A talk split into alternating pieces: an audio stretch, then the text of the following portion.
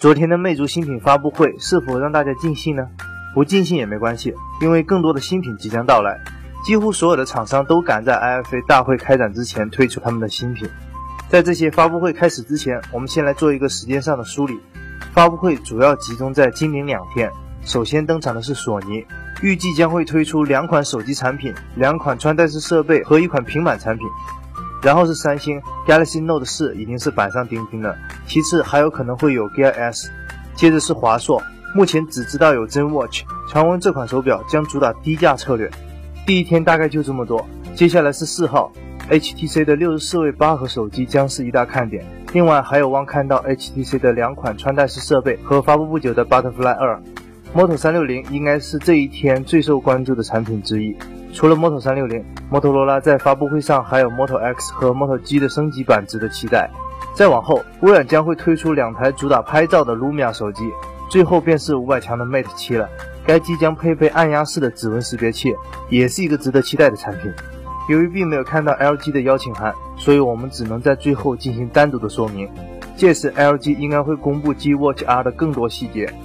IFA 上大厂的预告大概就这么多，而在 IFA 之后。还有几场大大小小的发布会将会举行，九月九日的苹果秋季发布会便是其中之一。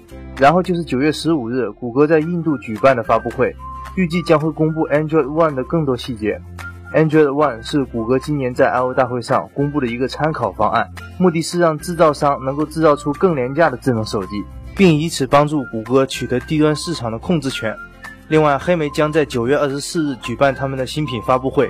计划推出这款传闻已久的方形屏幕手机 Passport，很明显，这是为了刷存在感。如此一来，九月无疑成为了今年新机爆发的一个重要时间点。再回到国内，百度今天在北京举行了一年一度的百度世界大会。本届大会的主要内容从移动平台展开，而大会期间，百度公布了一款后代式设计的眼镜百度 Eye，实现形式有点类似于 Google Glass，不过眼镜本身并没有配备显示器。官方宣称，佩戴者只需要将手指在空中对着某个物品画个圈，或者直接拿起这个物品，百度爱就能通过这些手势获得指令，在进行识别和分析之后得出最终的答案。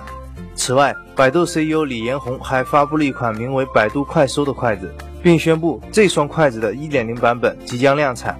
百度快搜目前能够实现检测油质优劣、水质酸碱度等交互功能。这个功能让小编想起了一个这样的故事。有一天，一个人带着快收出去玩，结果饿死了。